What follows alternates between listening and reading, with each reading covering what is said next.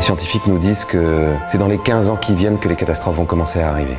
Changer le monde Quelle drôle d'idée Il est très bien comme ça, le monde, pourquoi changer On a exactement jusqu'en 2030 pour réduire de moitié nos émissions de, de gaz à effet de serre. Et vous, ça vous fait rire? Ne croyons pas que ce sont celles et ceux qui ces dernières décennies ont engendré les problèmes, demain porteront les solutions. Je ne crois pas au modèle Amish. How dare you? On en a vraiment, vraiment plein le cul. Bonjour chères auditrices et chers auditeurs, Agissons, le magazine de la transition écologique, est de retour pour une saison 3. J'espère qu'on vous a manqué, parce que vous nous avez manqué et on a plein de choses à vous dire et à vous faire découvrir. Laissez-moi d'abord vous présenter Chloé, un service civique pour chapeauter tous les journalistes bénévoles qui animeront cette émission jusqu'au mois de juin. Coucou Chloé. Salut Manon, salut tout le monde. J'espère que vous êtes prêts pour cette première qui promet d'être décoiffante. Nouvelle saison, nouvelle équipe, mais mêmes ambitions. Vulgariser les enjeux de la transition écologique et vous partager des solutions conviviales dans le Grand Lille. Et on vous le rappelle, Agissons, c'est le fruit d'un partenariat entre la MRES, la Maison régionale de l'environnement et des solidarités, de l'Université populaire et permanente de la jeunesse et RPL Radio, donc merci à eux. Agissons saison 3, c'est une équipe de 15 bénévoles. Et oui, il y a du monde. Si vous voulez vous familiariser avec nos petites têtes, rendez-vous sur notre site ou sur nos réseaux sociaux. Allez, on attaque C'est parti. On vous parle aujourd'hui de greenwashing. Greenwa Si cet anglicisme ne vous est pas familier, pas de panique, vous n'êtes pas les seuls. Et pourtant, vous allez voir qu'il est partout. Sur les étalages des magasins, dans les publicités, dans les projets politiques, le greenwashing est sur tous les fronts. Après avoir défini ensemble la notion de greenwashing, ou éco-blanchiment en français, Solène se penchera sur la question de l'abondance de labels, plus vert que vert, dans les supermarchés. Et on a le plaisir d'avoir avec nous sur le plateau ce matin une experte en la matière, Pauline Sey, responsable communication de l'association Aprobio. Bienvenue sur le plateau.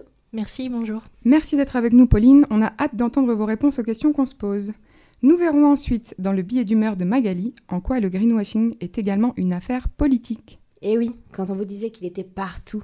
Cécile nous parlera ensuite de l'exemple très concret du projet Lille Capitale Verte, et Maxence finira par nous donner des solutions pour s'armer et lutter contre le greenwashing. Pour agir, quoi.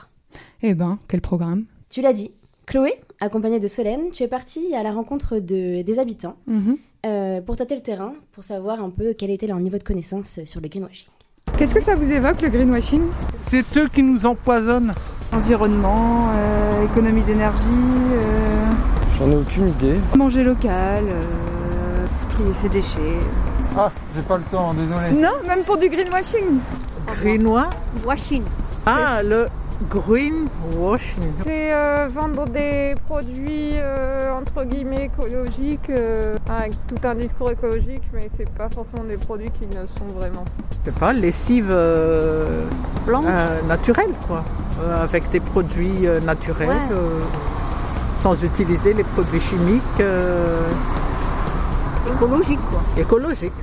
Greenwashing, c'est quand on a, euh, les marques euh, reprennent un peu l'écologie, ouais. Aucune idée.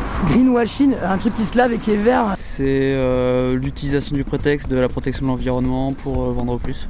Je ne connais pas, mais je pense que ça a tout son, tout son sens. Alors le greenwashing, c'est quand on, euh, quand une marque utilise des arguments verts pour défendre du vert et que c'est pas du vert. Voilà, donc euh, parmi les réponses approximatives qui ont tout de même le mérite d'avoir fait preuve d'une certaine créativité, on trouve des définitions claires et précises de ce qu'est le greenwashing. Mais globalement, je dois dire qu'on a quand même été assez étonnés de voir à quel point ce terme était inconnu aux Lillois.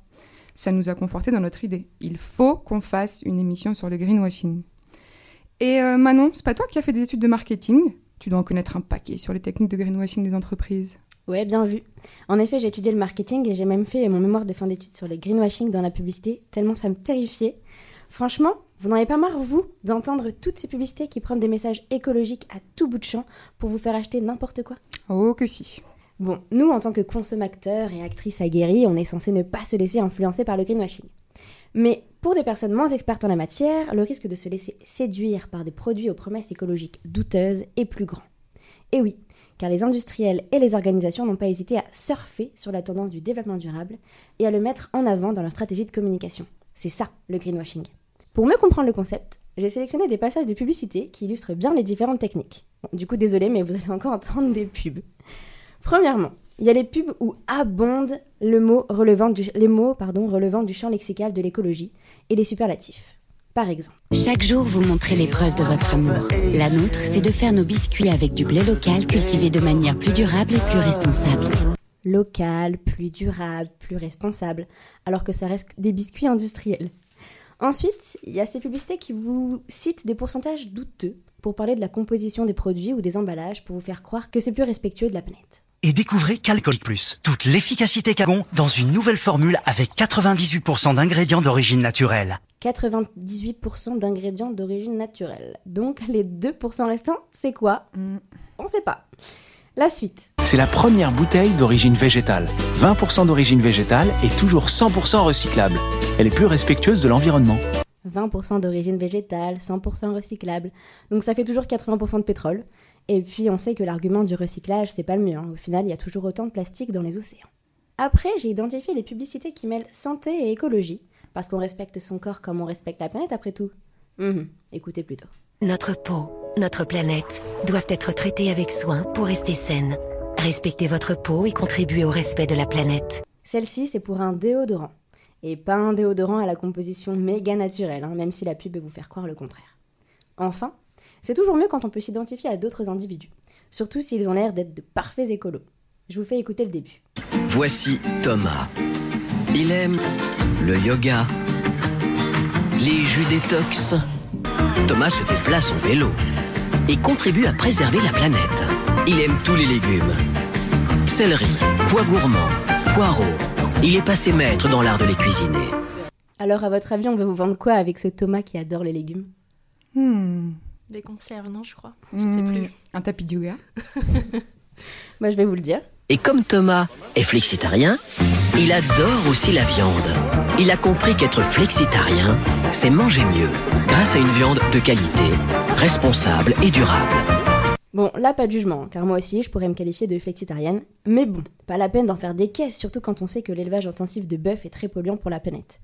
Allez, une petite dernière en chanson. Oui, mon téléphone date, mais c'est pour la bonne cause. Ne pas consommer trop, c'est une règle que je m'impose. Moi, je veux penser écologie. Alors, à votre avis, si elle veut penser écologie, qu'est-ce qu'elle va faire? Je ne sais plus. Allez, je dirais des cosmétiques naturels, elle voudrait faire? La réponse. Et avoir du high-tech dernier cri. Jusqu'à moins 70% sur les grandes marques. Ah bah d'accord. Du high-tech dernier cri. Super l'écologie quand on sait que l'extraction des matières qui composent nos téléphones est une abomination écologique. Vous l'aurez compris, derrière ce coup de gueule sarcastique, j'ai voulu vous montrer l'absurdité de certaines publicités. Parce que le greenwashing, ça désigne la str- les stratégies de communication qui essayent de valoriser des engagements environnementaux ou sociaux en dépit de l'absence d'action à la hauteur de cette communication. Si on en veut tellement aux annonceurs, c'est parce qu'ils nous vendent certains produits de leur gamme pour suivre les tendances, mais ils continuent de commercialiser d'autres produits néfastes pour la planète et la biodiversité. Aïe aïe aïe, qu'est-ce qu'il faut pas inventer pour nous faire acheter n'importe quoi? Des labels peut-être, c'est ce dont va justement nous parler Solène. Alors, je sais pas vous, mais quand je rentre dans le supermarché, je me demande toujours mais comment je vais m'y retrouver face à l'abondance des labels environnementaux? Tellement de verdure avec des labels plus écologiques les uns que les autres que tout ça crée une vraie confusion lorsqu'on doit choisir un produit. De quoi en décourager plus d'un qui souhaiterait changer son mode de consommation. Je vous propose donc, dans cette chronique, de décrypter les astuces adoptées par les entreprises pour nous faire oublier ce qui se cache réellement derrière nos produits. Première astuce, plutôt astucieuse, celle de verdir l'emballage. Et oui, changez la couleur de votre produit avec des couleurs associées au développement durable comme le bleu ou le vert nous feront croire qu'on achèterait un produit plus écolo. Pas folle la guêpe Les multinationales utilisent cette technique accompagnée de quelques messages ciblés avec un arrière-plan naturel et hop le tour est joué ou presque. Alors, au risque de vous décourager, votre bouteille Volvic, qui se dit 20% d'origine naturelle, mettra autant de temps à se biodégrader qu'une bouteille lambda. Alors, on se méfie du packaging et on garde son esprit, son esprit critique. La deuxième stratégie pour verdir son image est celle qui consiste à inventer des labels. Pour vendre plus, les multinationales ont eu la bonne idée de faire apparaître des labels inventés de toutes pièces. Beaucoup d'études montrent que la présence d'un label écologique a un impact positif sur la perception du produit. Vu que les labels agissent comme un gage de crédibilité auprès des consommateurs, un bon nombre de marques créent des labels autoproduits. Alors maintenant vous savez ça, on va mettre ensemble les points sur les i et les barreauter quant à un produit un peu trop greenwashing. L'huile de palme dite durable n'existe pas. Désolée de vous décevoir, mais oui, votre tartine de Nutella provoque des déforestations inévitables et de la monoculture intensive en Indonésie et en Malaisie. Même si le label Roundtable and Sustainable Palm Oil a été créé en 2004, il n'évite ni les feux de forêt provoqués par les multinationales, ni les incendies. Par la même occasion, on retient que WWF qui félicite Nutella pour l'utilisation de l'huile de palme faussement durable, c'est un point en moins pour notre cher panda. WWF se rendre complice d'une certification qui pousse au greenwashing, c'est non. Donc on laisse tranquille les petits autant et on ne se laisse pas attendrir par les labels greenwashing. Pour résumer, on verdit l'emballage, on invente des labels auto-attribués pour embrouiller le consommateur. Bienvenue au royaume du greenwashing ou qui se veut vers le devient en un coup de passon. Sinon, niveau solution, rien ne vous empêche d'aller faire un tour sur le site de l'ADEME qui répertorie près de 100 labels fiables.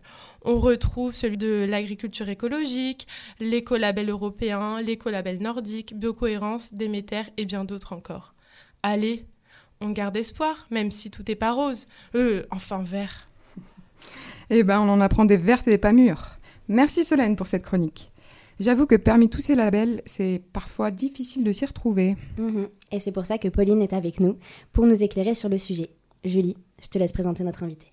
Merci Manon. Bonjour Pauline. Vous êtes responsable communication chez Aprobio, une association qui crée un réseau des acteurs du bio dans notre région. Pouvez-vous nous parler des missions d'Aprobio? Euh, donc Aprobio, c'est une association à but non lucratif euh, qui a été créée euh, en 1994, donc ça fait bientôt 25 ans qu'on justement qu'on anime ce fameux réseau des acteurs bio des Hauts-de-France autour de trois axes principaux.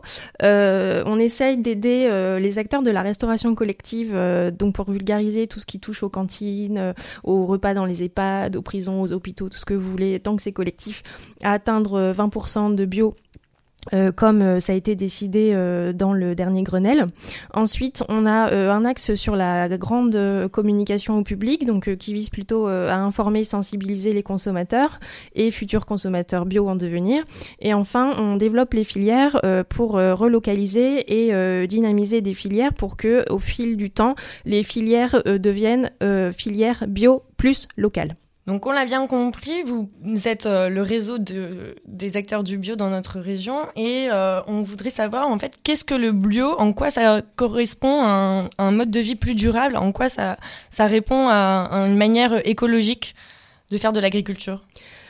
Alors, euh, pour faire écho à ce qui a été dit au début, le bio, c'est l'inverse du greenwashing, totalement.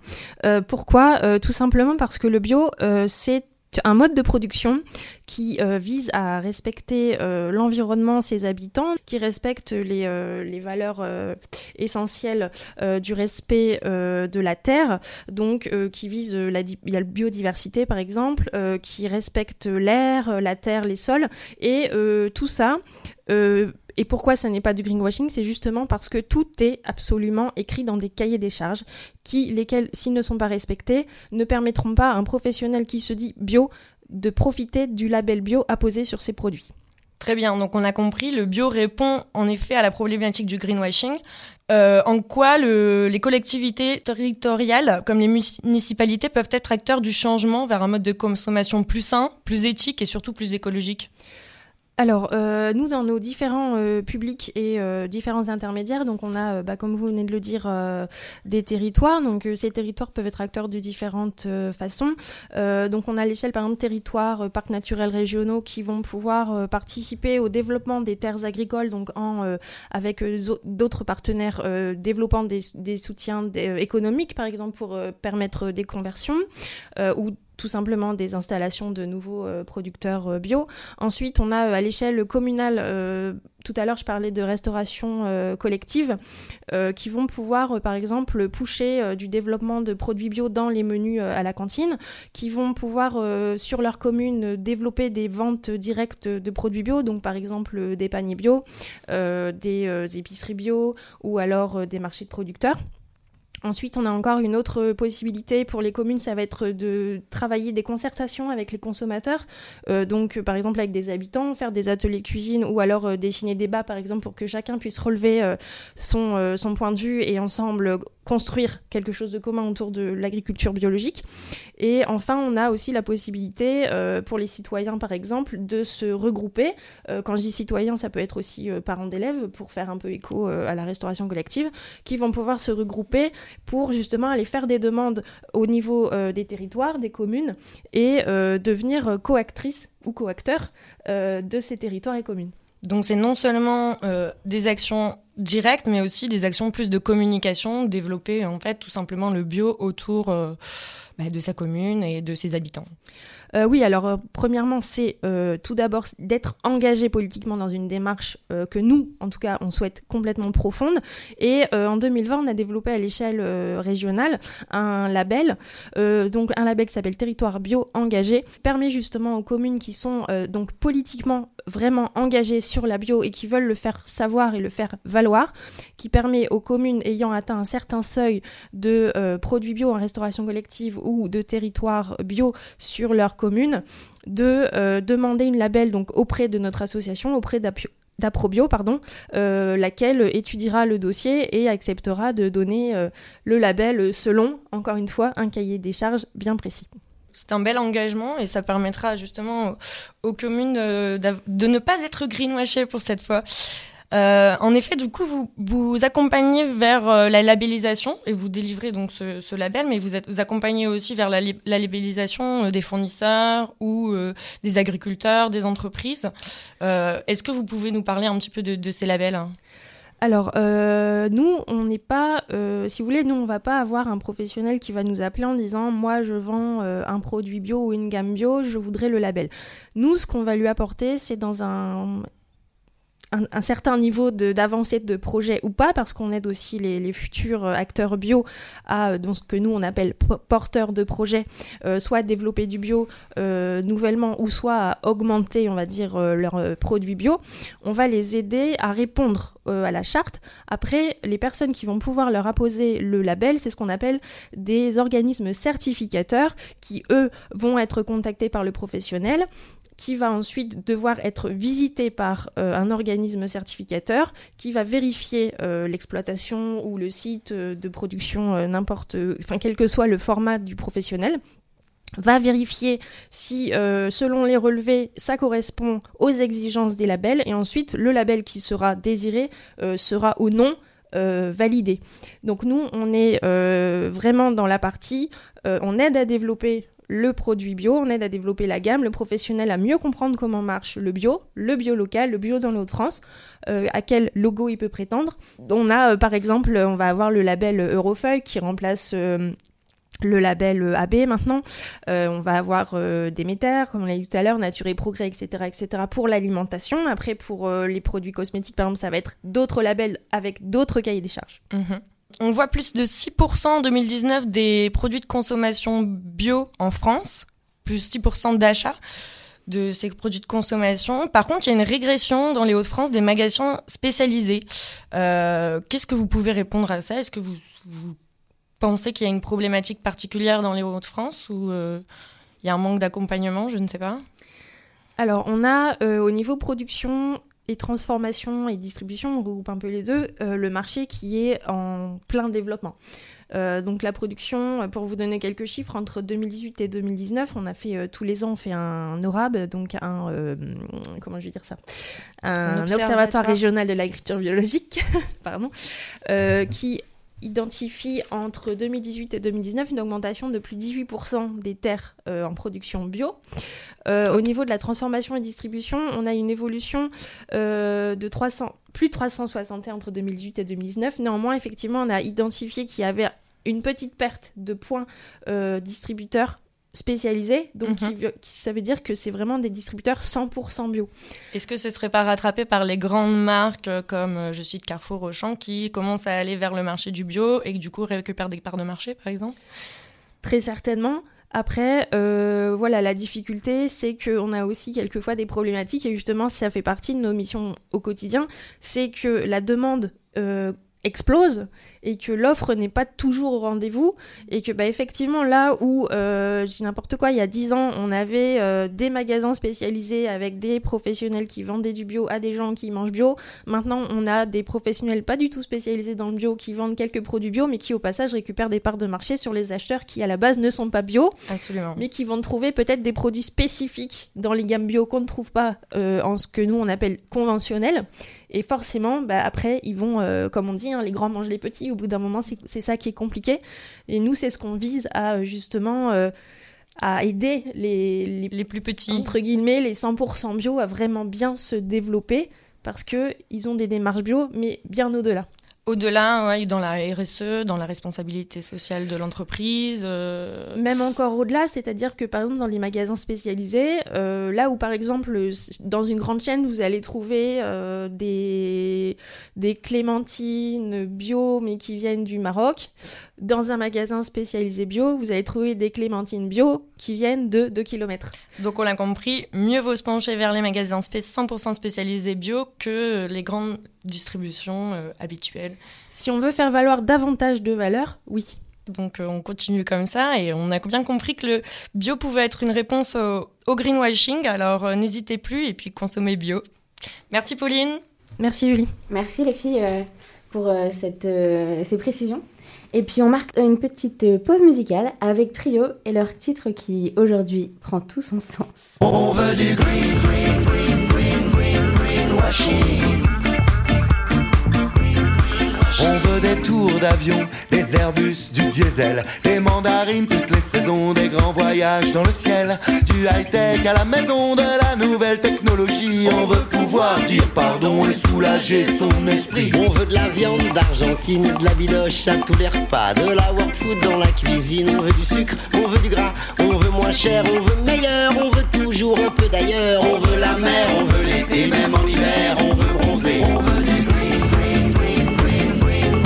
C'est nous les as, les Pinocchio du marketing. On veut du green, green, green, green, green, greenwashing. On cache les galets sous le sable, on veut des plages de sable blanc, du réseau pour nos portables, on voudrait quatre bars tout le temps, des orgies raisonnables, des grands échangeurs de béton et des amis toujours joignables. On veut des baleines et du. On veut du green, green, green, green, green. C'est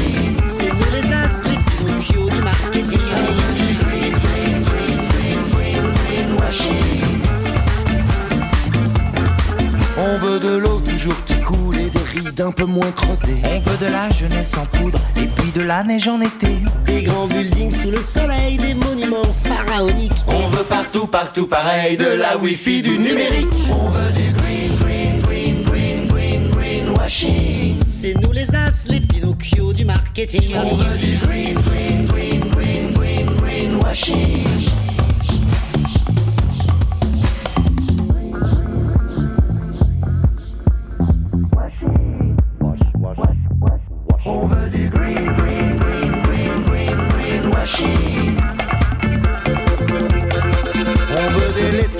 phosphate, des shampoings tout organiques. Des forêts pour nos 4x4, du charbon dans nos cosmétiques.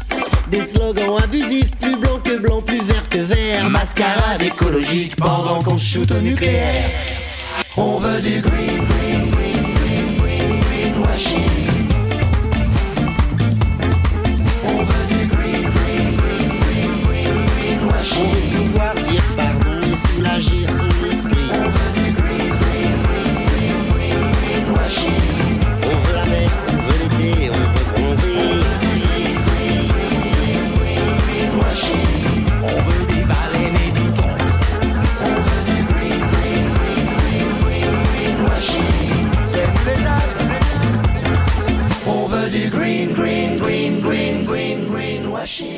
Vous êtes sur Agissons, le magazine de la transition écologique, dans une émission consacrée au greenwashing. On vous a beaucoup parlé de consommation, mais sachez que le greenwashing s'immisce aussi dans d'autres domaines, et c'est Magali qui nous en parle. Oui, à ce stade de l'émission, vous l'avez compris, on nous ment. Enfin, on s'arrange avec la réalité, quoi. Et malheureusement, même si la pratique est commune en cosmétique, le concept de greenwashing dépasse de loin les frontières de nos shampoings et de nos magasins. Mais la recette reste la même, quel que soit le domaine. Ce serait quand même dommage de réinventer un concept qui nous dupe si bien. Et c'est ce que nous allons voir maintenant. Prenons comme exemple un des grands projets inutiles et imposés de la région, GPII pour les intimes. Tropicalia. Alors non, il ne s'agit pas du tout d'une marque de jus d'orange du Brésil, bio ou pas d'ailleurs. Non, je ne parle pas de ça. Tropicalia, c'est le projet de serre tropicale, la plus grande du monde, qui veut s'implanter à Randuflier sur la côte d'Opale. Oui, c'est ça. Prenons des espèces de l'autre bout du monde pour les amener à Randuflier. Attention, petit reptile, je crois que vous allez vous faire arnaquer. Bon, revenons à nos moutons. Les ingrédients pour faire passer ce projet, attention, vous n'êtes pas prêts, pourtant on part sur un basique, un colibri dans le logo. Mais oui, oui, ils ont osé. Alors il faut quand même savoir que le colibri a une forte symbolique chez les écolos. Il illustre de nombreux mouvements et associations environnementales. Cela provient notamment d'une légende amérindienne, souvent contée par Pierre Rabhi. Un jour, un orage déclencha un immense incendie de forêt. Tous les animaux, terrifiés, atterrés, observaient impuissants le désastre. Seul le petit colibri s'activait, allant chercher quelques gouttes d'eau dans un ruisseau avec son bec pour les jeter sur le feu. Après un moment, le tatou, agacé par cette agitation dérisoire, lui dit Colibri, tu n'es pas fou, ce n'est pas avec ces gouttes d'eau que tu vas éteindre le feu. Et le colibri lui répondit Je le sais, mais je fais ma part. Le colibri, c'est donc cette pulsion de vie, ces actions qui vont être dictées par notre conscience et nos valeurs. Et donc, Tropicalia et la bétonisation qui va avec, eh ben, c'est la goutte d'eau de Cédric Guérin à l'origine du projet contre le réchauffement climatique. Logique. Ce qui est amusant, c'est que le colibri est défini comme un oiseau qui peut faire du surplace, comme euh, Tropicalia actuellement, ou au contraire effectuer d'impressionnantes piquées. Et c'est pour éviter cette prise de vitesse incontrôlable qu'une trentaine d'associations s'est réunie pour s'opposer à ce qu'ils définissent comme un safari sous cloche. Et justement, pour répondre à ces détracteurs, Tropicalia sort un autre ingrédient du greenwashing, la transparence, censée montrer que oh non, non, non, on ne cache rien. Une foire aux questions existe sur leur site pour contrer chaque argument que leur opposaient les associations militantes. Bon, pas bête. À la provenance des espèces, Tropicalia répond La totalité des espèces animales et végétales sont issues d'élevage européen, pour finalement écrire quelques lignes plus tard Les papillons proviennent de différentes fermes d'élevage dans le monde. Il se justifie ainsi en se consacrant à l'élevage des chenilles, ces fermes participent à la sauvegarde de la forêt équatoriale en empêchant la déforestation. En gros, plutôt que de brûler la forêt, ils élèvent des chenilles. Oui, mais Jean-Michel Gédrazac, un des porte-parole du collectif Non à Tropicalia, dénonce les 1000 chrysalides qui arriveront chaque semaine par avion d'Afrique ou d'Amérique du Sud pour renouveler le stock des 8000 éphémères papillons. Eh oui, pas si simple le greenwashing. Hein. Des arguments s'opposent quand l'un parle des transports en commun à proximité, l'autre parle du trafic routier engendré par les 500 000 touristes annuels attendus. Vu comme ça et au train où les choses vont, cette faune et cette flore qui s'épanouissent sous 50 degrés n'auront plus à être prisonnières d'une serre de plastique pour se sentir à l'aise dans nos contrées. Quand l'économie et la politique s'en mêlent, le cocktail peut avoir un goût très artificiel. Car oui, si vous pensiez que le greenwashing n'atteignait pas la sphère sacrée de la politique, vous vous fourrez complètement le doigt dans l'œil. Dans l'œil. Oui, car c'est le même principe. Vous voulez des actions concrètes et majeures en termes d'environnement, mais tenez, on vous propose de piocher des gens et de les réunir pour les faire réfléchir à des propositions. Parce que nous, sincèrement, on n'en est pas capable et visiblement, vous avez vachement envie de vous y coller. Alors allez-y, allez-y, faites notre boulot. Les politiques ont appelé ça la Convention citoyenne pour le climat. Le problème, c'est que ça a fonctionné, des propositions claires, un plan d'action détaillé. Alors du coup, on fait quoi? Eh ben rien. La réponse du gouvernement pourrait être mais merci, on espère que cet atelier co-créatif vous aura bien amusé, à bientôt. Rentrez chez vous et attention sur la route, hein. ce serait dommage de se faire écraser par une voiture électrique un peu trop silencieuse. merci Magali, incroyable ce projet Tropicalia, on se demande bien ce qu'il aurait passé par la tête. Et Cécile, à l'échelle lilloise, qu'est-ce que ça donne?